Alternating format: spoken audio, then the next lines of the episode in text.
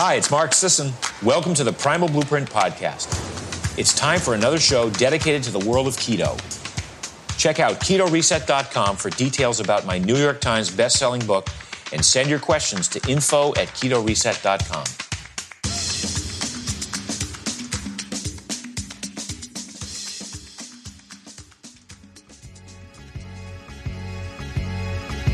The Keto Show on the Primal Blueprint Podcast.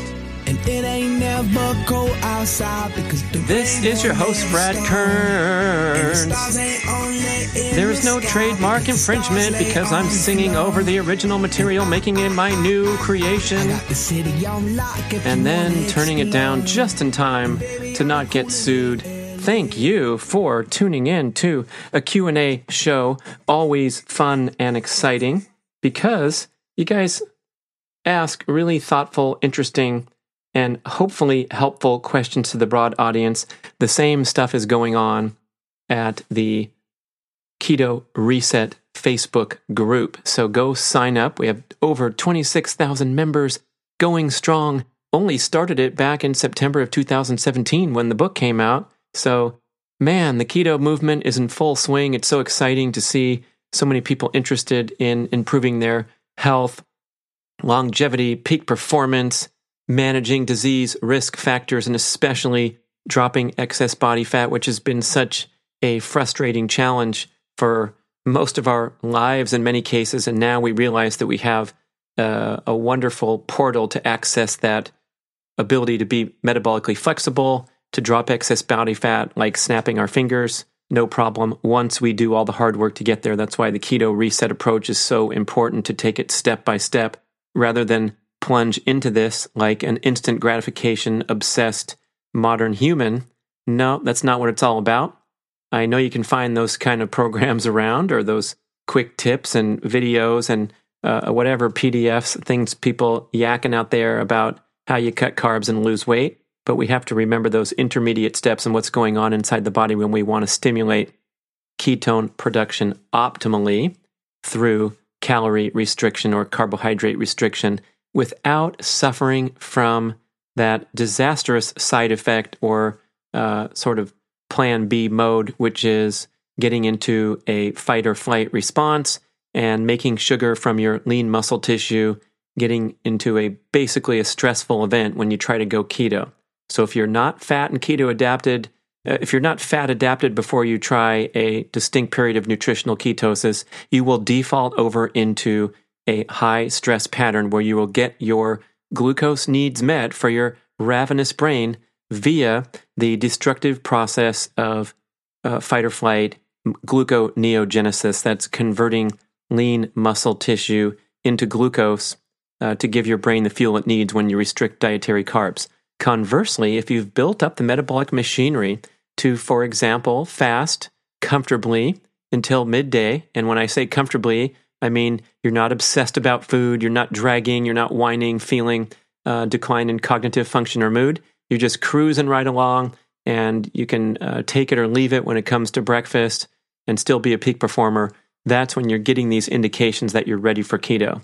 Uh, take a look at the ketoreset.com website and the mastery course that we have laid out for you because it really will guide you step by step with these bite sized educational opportunities. The videos have been categorized so beautifully and titled and organized so that you can carry on, get the particular help you need on those problem areas, whether it's the complementary lifestyle factors, uh, the, the exercise component handled, the sleep component, or get right into the nitty gritty of the macros and understand things that don't quite make sense when you're trying to process information from all sides. You just log into this beautiful portal, accessible on mobile as well if you're bored at work or on the subway, and we take you all the way through. So I highly recommend that. And there's your commercial for this episode, ketoreset.com.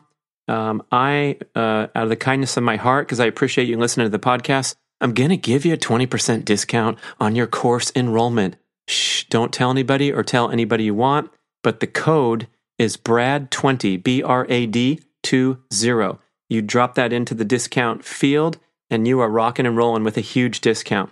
The course is totally worth it.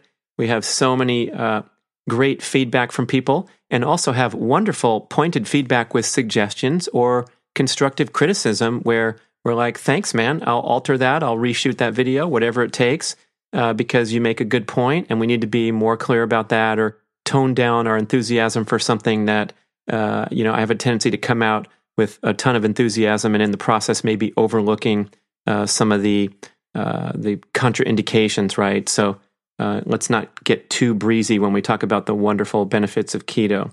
So here are some great questions, and the first one uh, comes from the editor of a magazine. I forget which one, uh, but they wrote in and said, um, "Can you answer this question? Why aren't you losing weight on the keto diet?" So I hit those guys hard. I'm like, "Sure, we'll hit you with this question. Please print it in your magazine." Oh, is it called Insider Magazine? Okay, so look for that. It might be an online publication. I'm not sure. I don't read magazines. I'm too busy not reading books, mostly watching videos, making videos, making podcasts today. It's the way it goes, man. Modern life. Why aren't you losing weight on the ketogenic diet?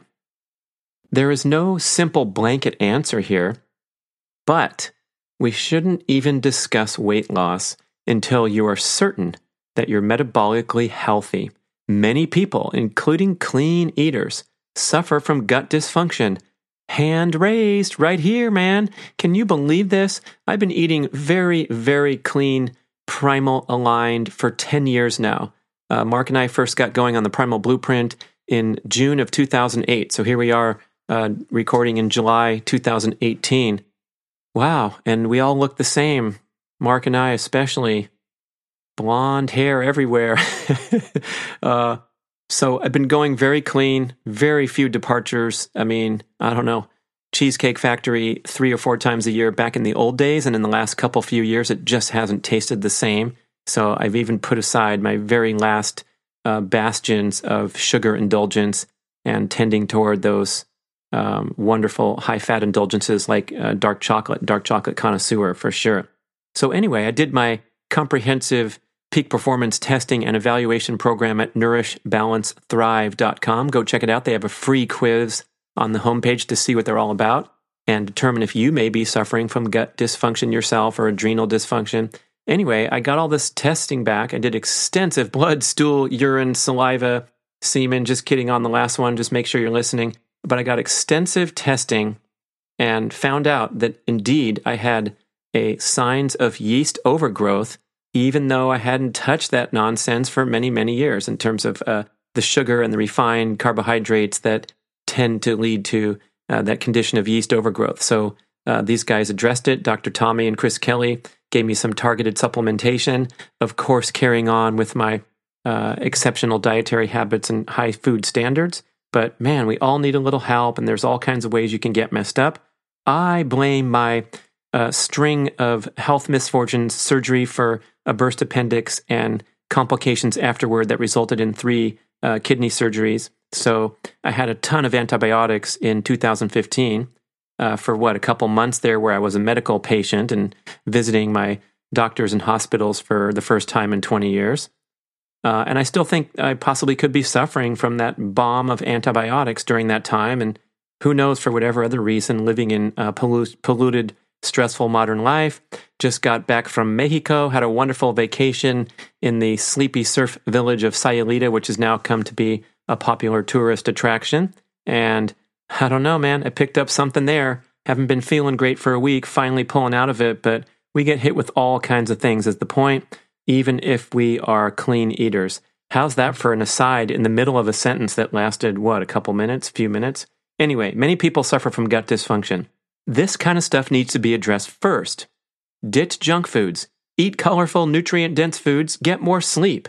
Then you have to build some metabolic flexibility, first by escaping carb dependency and becoming fat adapted. You'll know where you stand when you try to skip breakfast or another meal and either feel fine or start getting hangry. When you can comfortably fast from around 8 p.m. to 12 noon, that's 16 hours, with stable energy, mood, and cognitive function, you can then consider a foray into nutritional ketosis and expect to efficiently drop excess body fat over time. But you gotta make sure your exercise, sleep, and stress management are optimized. If you're a high stress, high flying person running on fumes all day, that is directly correlated with carbohydrate dependency. what happens is that high stress pattern without interruption, without balance, uh, tends to uh, overstimulate your prominent hunger hormone ghrelin and dysregulate your prominent satiety and fat storage hormone leptin. This is especially the case when you expose yourself to artificial light and digital stimulation after dark, whether through entertainment or catching up on emails. After dark is the time when we're genetically optimized to mellow out, calm down, wind down, experience that melatonin onset in our bloodstream that makes us feel sleepy and heavy and ready for a beautiful night's sleep, cycling optimally through all the stages of sleep to wake up refreshed and energized near sunrise. That's the story of humanity for two and a half million years until recently when we are cranking on our screens at nighttime. So when you do that, you're going to trend in the, in the direction of carbohydrate dependency, uh, and you're going to override your best efforts in uh, dietary transformation and staying keto. Okay? So when you can comfortably fast for 12 hours, when you have all those other factors optimized, and also making sure that your mineral and electrolyte intake is optimized as you proceed into keto. And what that means is, generally speaking, upping your sodium. Dr. Dom D'Agostino recommends four to eight grams of additional sodium per day when you're going for ketosis and also adding to your magnesium intake, possibly with a supplement, because it's so easy to get deficient in magnesium.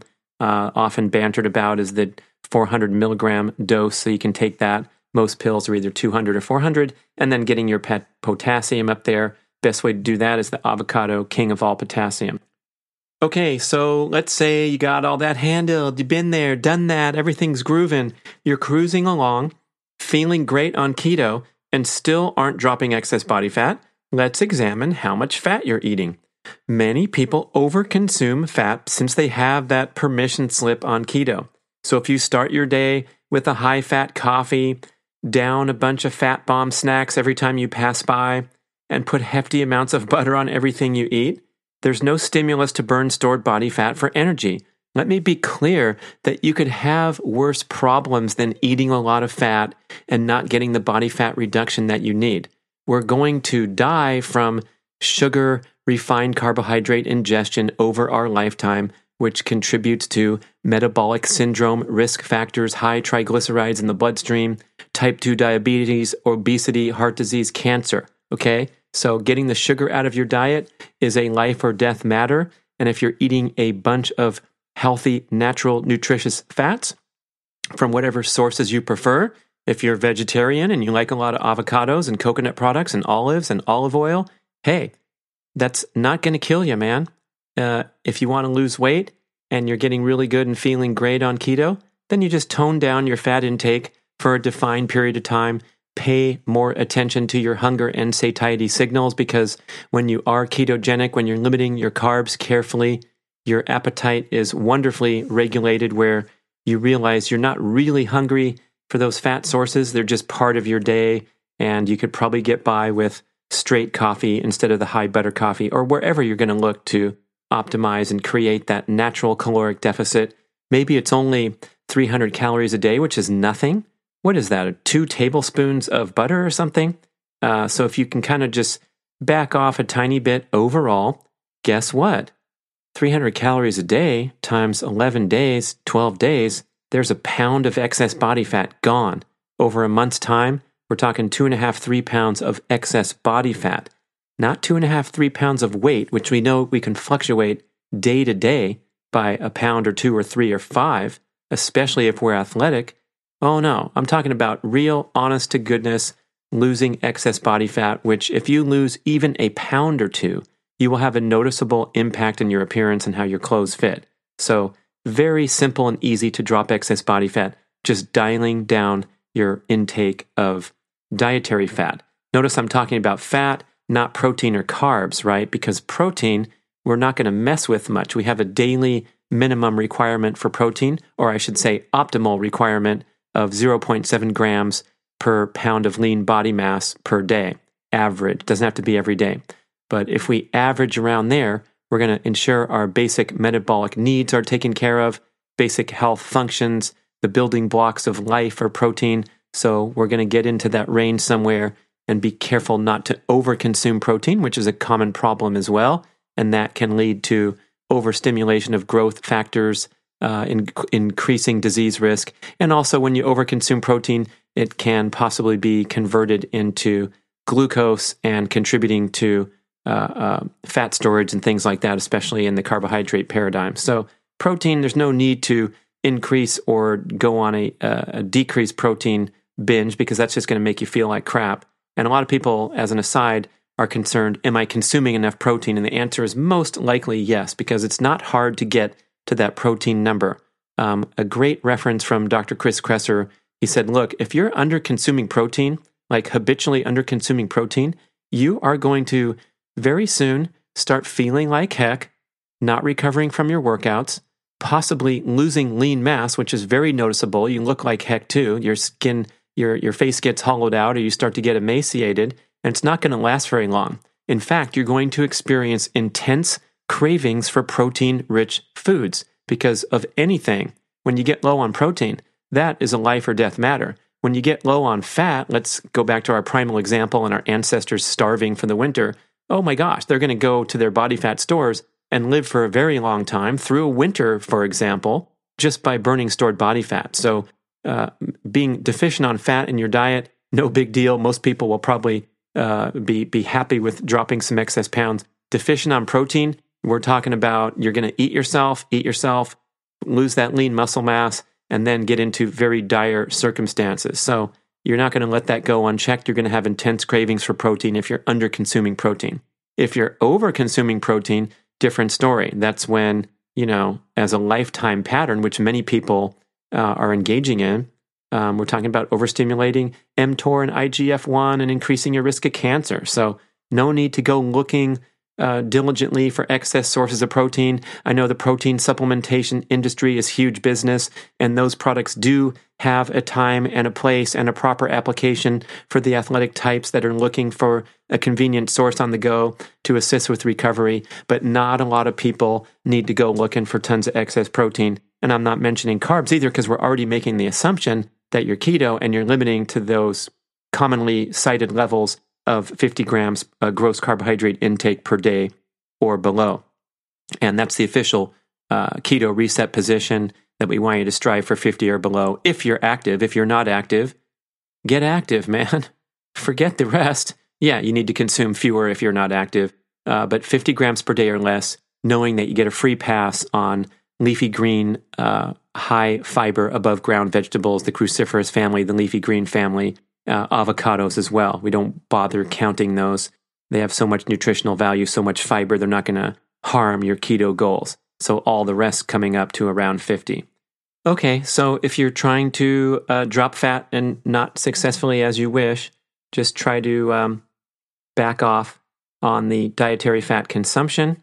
Okay, next, if you're exercising in chronic or depleting patterns, aren't moving adequately during the day, and or have excess artificial light and digital stimulation after dark messing with your sleep, you are sabotaging your fat loss efforts, even if you adhere to ketogenic diet, diet guidelines. Science validates that adverse lifestyle practices outside of diet dysregulate your appetite and fat storage hormonal processes and push you back in the direction of carb dependency. Finally, if you feel like you've got all the aforementioned concerns handled, dig deeper with a medical provider. The functional medicine scene is booming now. It's so wonderful to have people looking beyond the very basics of disease based Western medicine, where you're either cancer free or not, but they're not looking at that functional aspect of, hey, what's going on?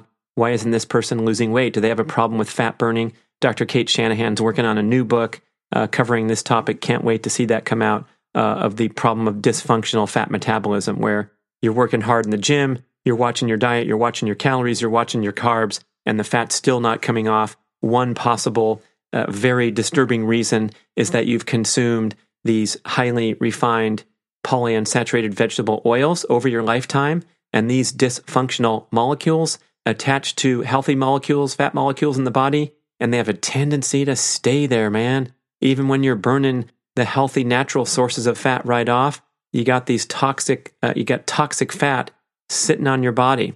And even if you are able to burn those off, you dump that stuff into the bloodstream quickly, you're going to feel like heck and probably alter your course of uh, accelerated fat metabolism.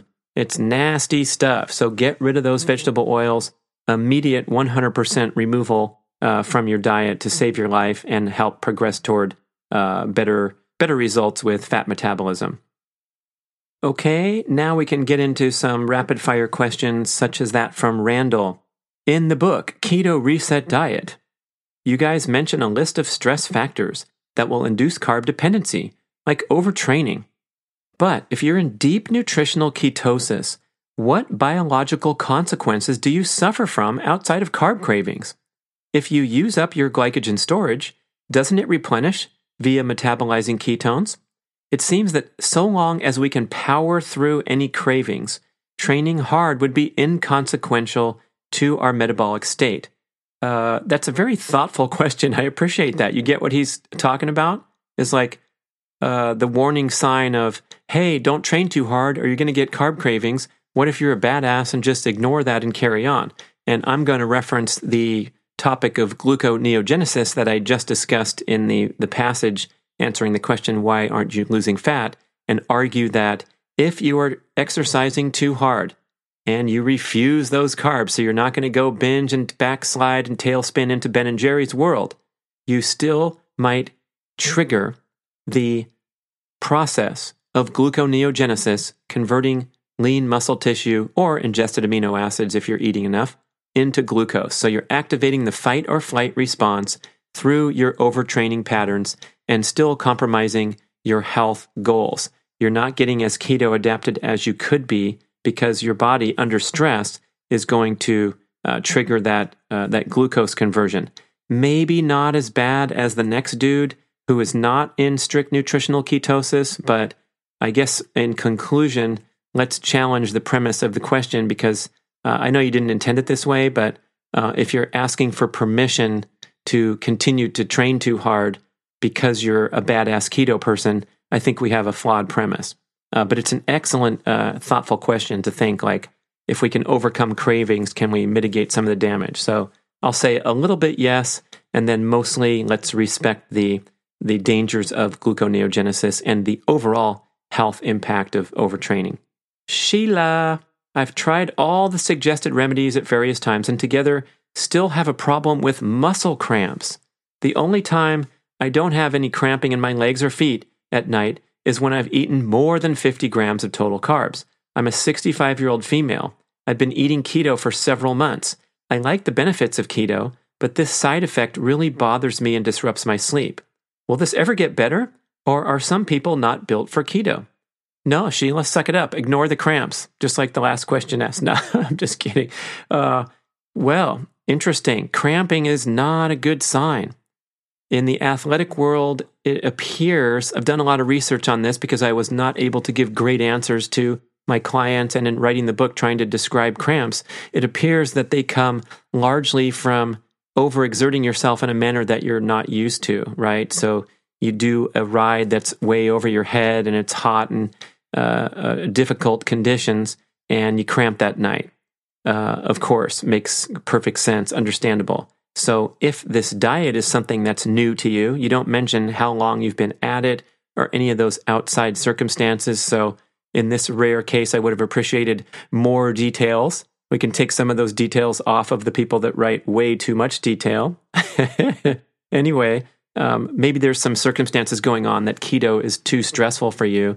Uh, but I'd say even more likely, you might have to uh, focus on your mineral and electrolyte consumption and hit those big picture variables such as increasing sodium intake, increasing potassium inca- intake, and increasing magnesium intake. So the sodium, uh, we bantered this number around a lot, four to eight grams. That's like one to two teaspoons of added high quality sodium. So get a product like real salt or Himalayan pink salt or nice pure sea salt and throw that in a pinch into every beverage that you drink throughout the day, especially when you're trying to hydrate. Taking a little sodium in at the same time will really help you assimilate that fluid into all the tissues throughout your body rather than just excrete it as if you were drinking a big uh, slam of a gallon of water after a hot, sweaty workout. Much less effective hydration strategy than sipping a solution that contains a little sodium throughout the day.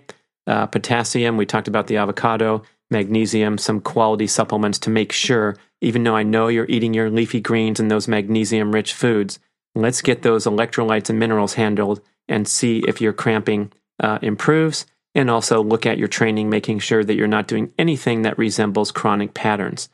Jill. Hi, Jill. Brad, you mentioned a period of upping your calories, uh, eating nutritious food when you were eating, and how well that worked for you. My question is whether you were hungry for that increased quantity or just eating more calories to get them in as an experiment, right? That's my stumbling block with intermittent fasting. How to balance protein amount one should consume when intermittent fasting and eating when hunger ensues naturally. Uh, another good point. Thank you, Jill. Uh, because if you are keto, you experience that wonderful benefit of appetite regulation. So I'm not getting these intense hunger sensations like I did back in my days as a hard training athlete in the carbohydrate dependency paradigm where if there was no food available about 10 or 10:30 in the morning I'd be ready to pass out because I was such a high volume carbohydrate consumer and carbohydrate burner. So when you're keto, you're cruising along, you forget about eating and all those uh, wonderful touted benefits that people are talking about left and right. Uh, but in my case, when I was pairing my athletic goals, my advanced age of 53, and my ketogenic state where my appetite was regulated, I speculated, just in the interest of science and trying something new, I speculated that maybe I could benefit from consuming more calories at the a distinct suggestion of my nourishbalancethrive.com consultants, Chris Kelly and Tommy Wood. So I went about on that course of action and started uh, mixing and matching certain mornings where I started with this super nutritious green smoothie with a bunch of performance agents in there and plenty of greens and getting a nutritious source of calories to start my day early on in the day. Also inspired by the work of Dr. Sachin Panda and those great podcast interviews that he's done with Rhonda Patrick. You can look for those on YouTube, where they get deep into the science of digestive circadian rhythm, the nature of Dr. Panda's studies down there in San Diego, and how it might be an advisable strategy to, uh, first of all, limit your food intake strictly into a 12 hour window maximum. I know a lot of keto people are eating in a much more narrow window, eight hour window, Mark Sisson's more like a six hour window where it's 1 to 7 p.m., where all the calories come in. Todd White, my man at dryfarmwines.com, oh my gosh, he's eating once a day at dinner and having this lavish celebratory dinner with all the completely clean, sugar free, chemical free, dry farm wines that you can find at his website the world's only keto friendly wine club where you know you're not getting any sugar in this stuff. And oh my gosh, they are so delicious. And after you hear the podcast uh, that I'll publish pretty soon on the Get Over Yourself podcast, my new podcast, you will never again buy regular commercial wine. So, all that stuff to consider uh, when you're um, trying to optimize your digestive circadian rhythm. So, in other words, if you consume something first thing in the morning, you're turning on your digestive clock you're telling your body it's time to wake up and get energized, and it could be a beneficial health practice, but most especially shutting things down 12 hours later. And Dr. Panda makes the distinction that when you ingest any xenobiotic substance, that means any substance that requires breaking down by the digestive system, the liver, you have started your digestive clock, even if there's no calories in it. So, a cup of uh, black coffee, a glass of herbal tea, anything that you ingest besides water. Water is not xenobiotic, it's part of the body. You don't have to do anything, it goes in. Okay, so anything starts the clock, even if there's no calories. So that's something to be mindful of, really, because if I look back, I can reference uh, taking that herbal tea first thing in the cold winter morning, right, at 7 a.m. or whatever, and then nibbling on my dark chocolate at 9 p.m. or 9:30 p.m., having another square at 9:45, and all of a sudden I've exceeded my 12-hour digestive window. And for optimal uh, hormonal immune function, system repair, we want to shut that digestive system down for minimum 12 hours every day. And that will facilitate a good restful sleep and repair. So, fun, interesting stuff that I've experimented with uh, starting my day with an ingestion of something. And now, as a matter of fact, even on those days when I'm fasting, which I will throw in regularly, uh, right up next to the previous day with the smoothie, no special rhyme or reason or pattern to it, but I do uh, enjoy those wonderful benefits of uh, eating in the keto zone, uh, having those long periods of, uh, of fasting to accelerate uh, things like autophagy, the natural cellular detoxification process. So I'm mixing and matching and going in that intuitive pattern. Uh, but even on those days when I'm fasting until my midday meal, I'll often start my day with kombucha because I've become a badass home kombucha maker. I'm brewing three gallons at a time and drinking that amount of kombucha every two weeks. That's what happens when it's free instead of $3.25 a bottle. You just slam that stuff down.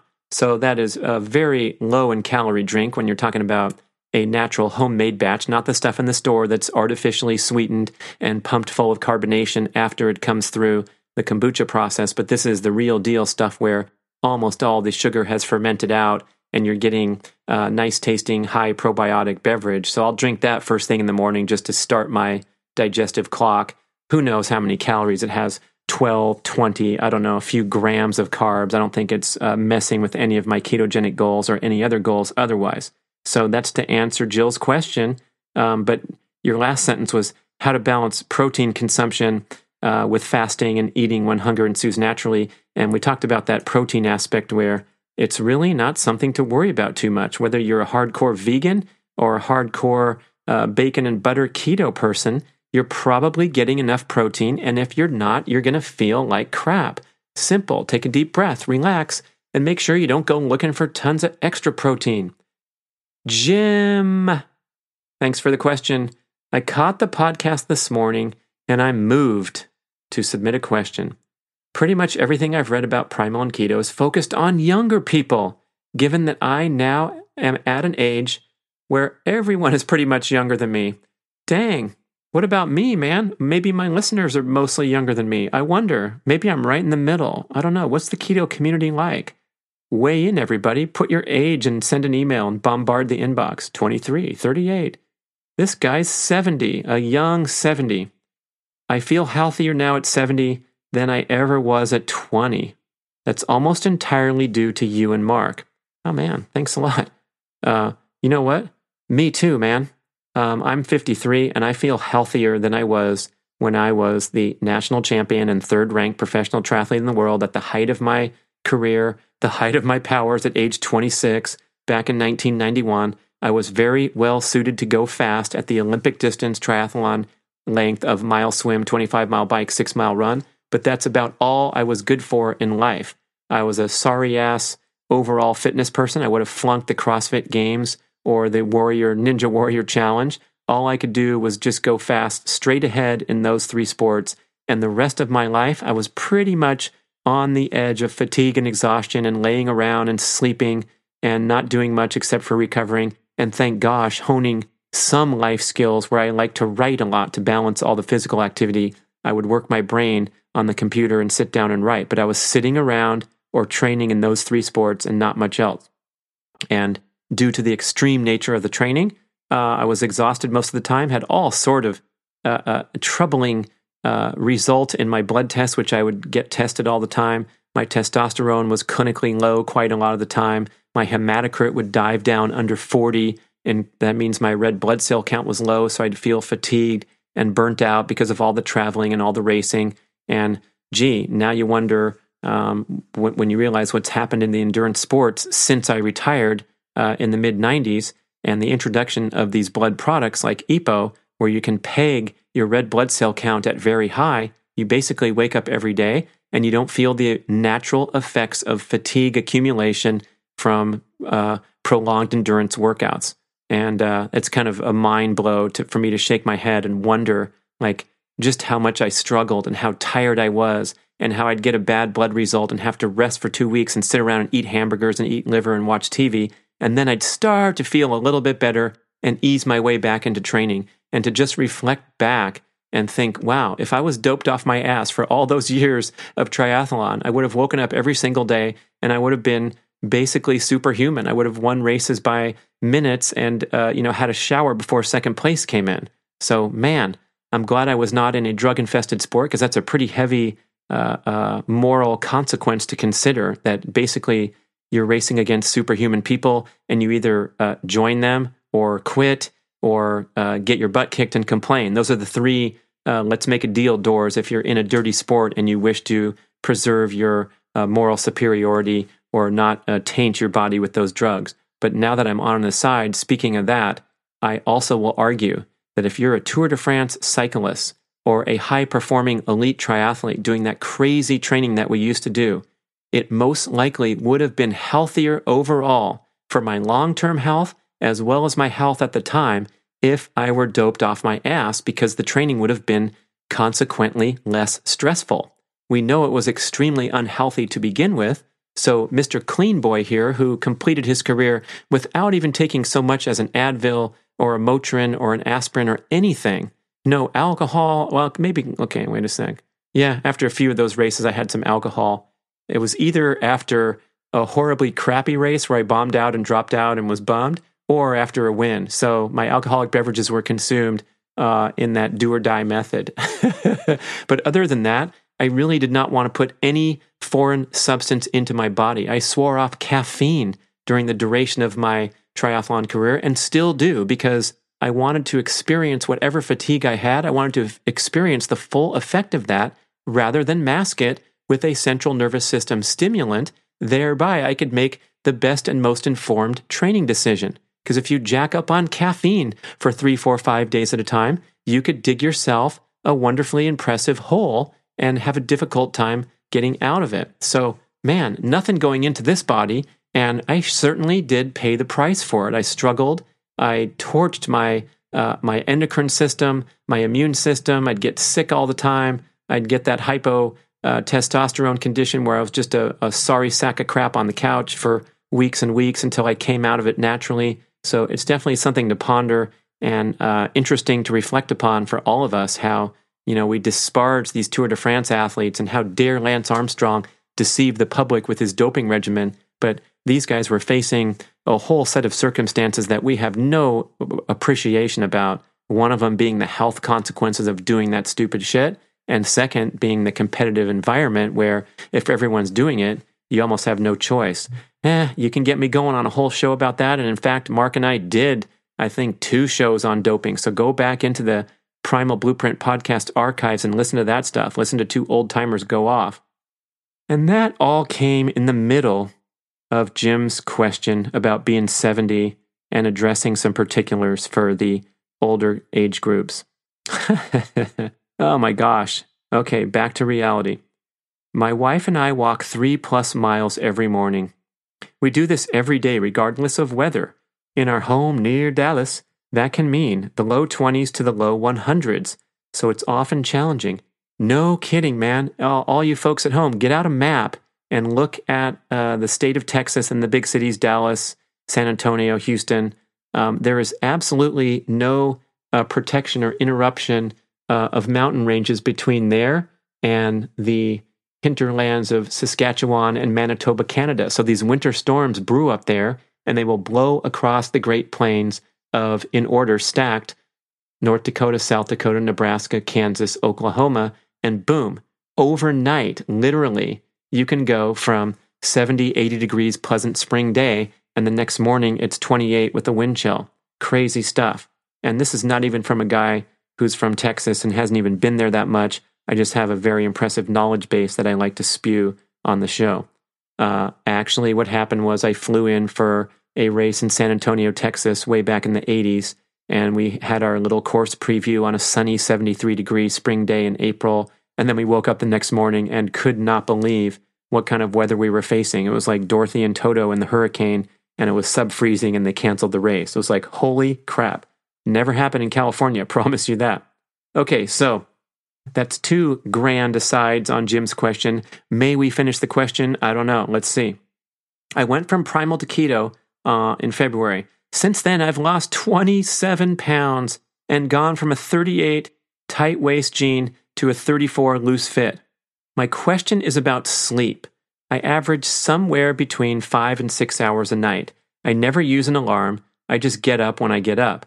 After our morning walk, we have coffee, coconut milk in my case, a pseudo granola bar that we make using a primal recipe. Around noon, we have our big meal, keto meal. After finishing lunch, I get really tired and have to take a nap, 20 minutes reading my uh, web comics for the day and another 20 dozing off.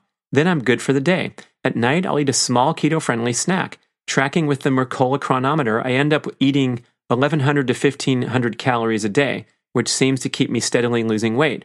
Of all the seniors I know, I'm the only person who takes no prescriptions. Congratulations. You're a freaking hero, man. We don't want to go down with with pumped full of drugs. We want to go down naturally and steadily and gradually gradually and gracefully like my dad who's 96 and has had an incredibly fantastic run of optimal health and slowing steadily and gradually and now he's down to taking a half a mile walk around the park each morning as his main form of exercise. But hey, he gets around that park, and that's an impressive accomplishment for that age, and he's still hanging on, right? So we want to just have that gradual, graceful decline. Uh, he also takes Cherry Flex. It's a supplement made from a Michigan tart cherry, and it's awesome for arthritis. This show is brought to you by Cherry Flex. Go to their website. Man, should we go get them to sponsor? Sounds like a cool, uh, cool product, especially for arthritis. Anyway, here's the, the punchline. I feel like I should be getting the amazing energy boost that others have raved about, but I honestly have not seen it. Maybe it's just old age. I don't have any reference for that. My awesome doctor has already done all the blood work to verify that everything is okay. Gee, Jim, you sound great, man. I mean, all those success factors and uh, losing weight, uh, having the healthy meal patterns, but I do want to identify a couple comments. Let's see what the listeners think. First of all, since February until whenever you wrote the question, which could have been only in May or June, right? In a very short time, you've lost 27 pounds. That is a wonderful thing, but it's also a stressful event to your body.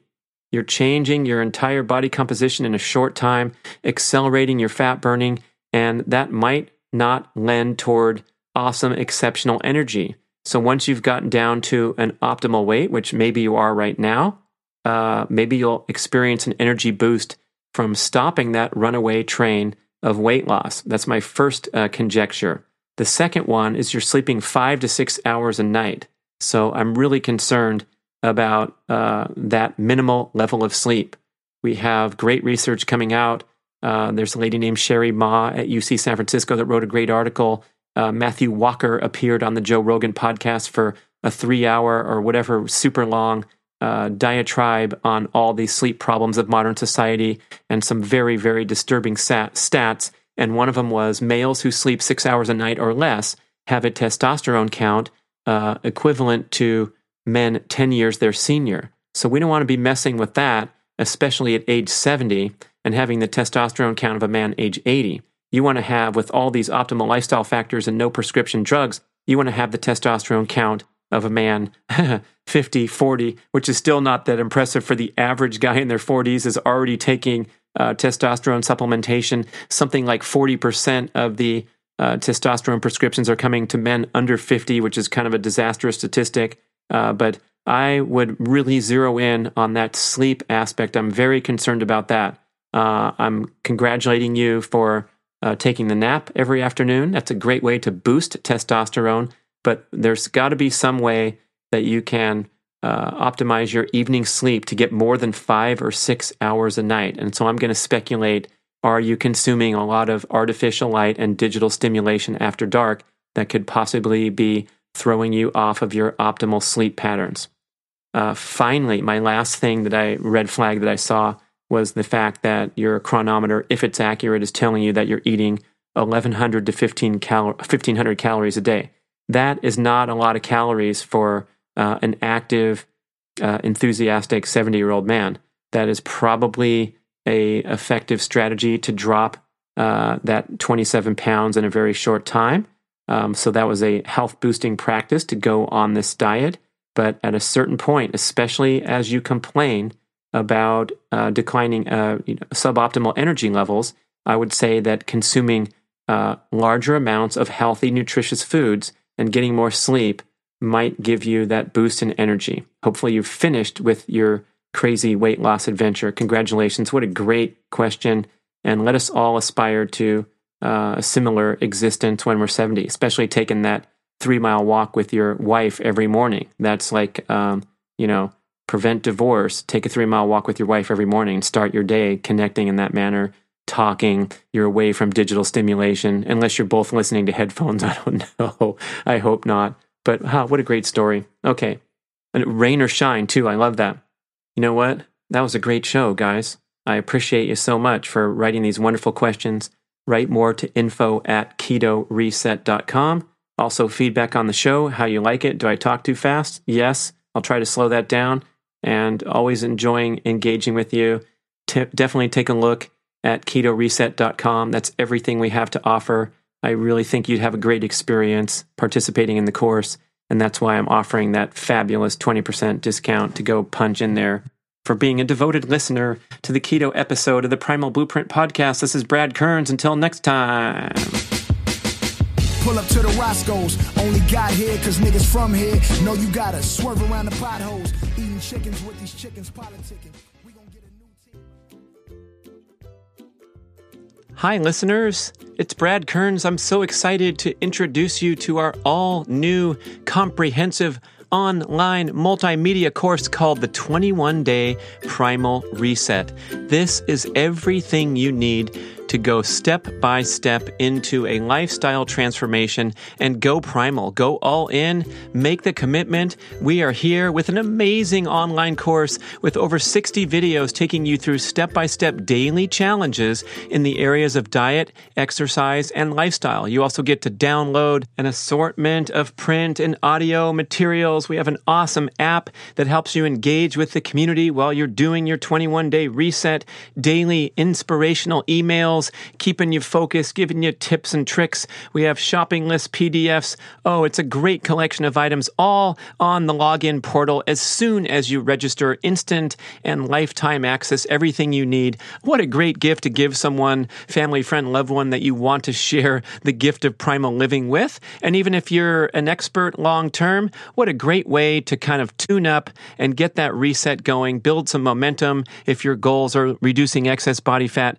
being healthy and staying with the primal program for the rest of your life. That's what this journey is, is a kickstart to generate long-term lasting lifestyle change. And when you enroll at primalblueprint.com, we have a wonderful selection of add-on product kits at an extreme discount to thank you for enrolling in the digital course. So you can throw in some wonderful primal kitchen products or primal blueprint supplements. Check it all out at primalblueprint.com. Everyone deserves a reset. You deserve a reset. Make the commitment for 21 days, and we'll be with you every step of the way to guide you.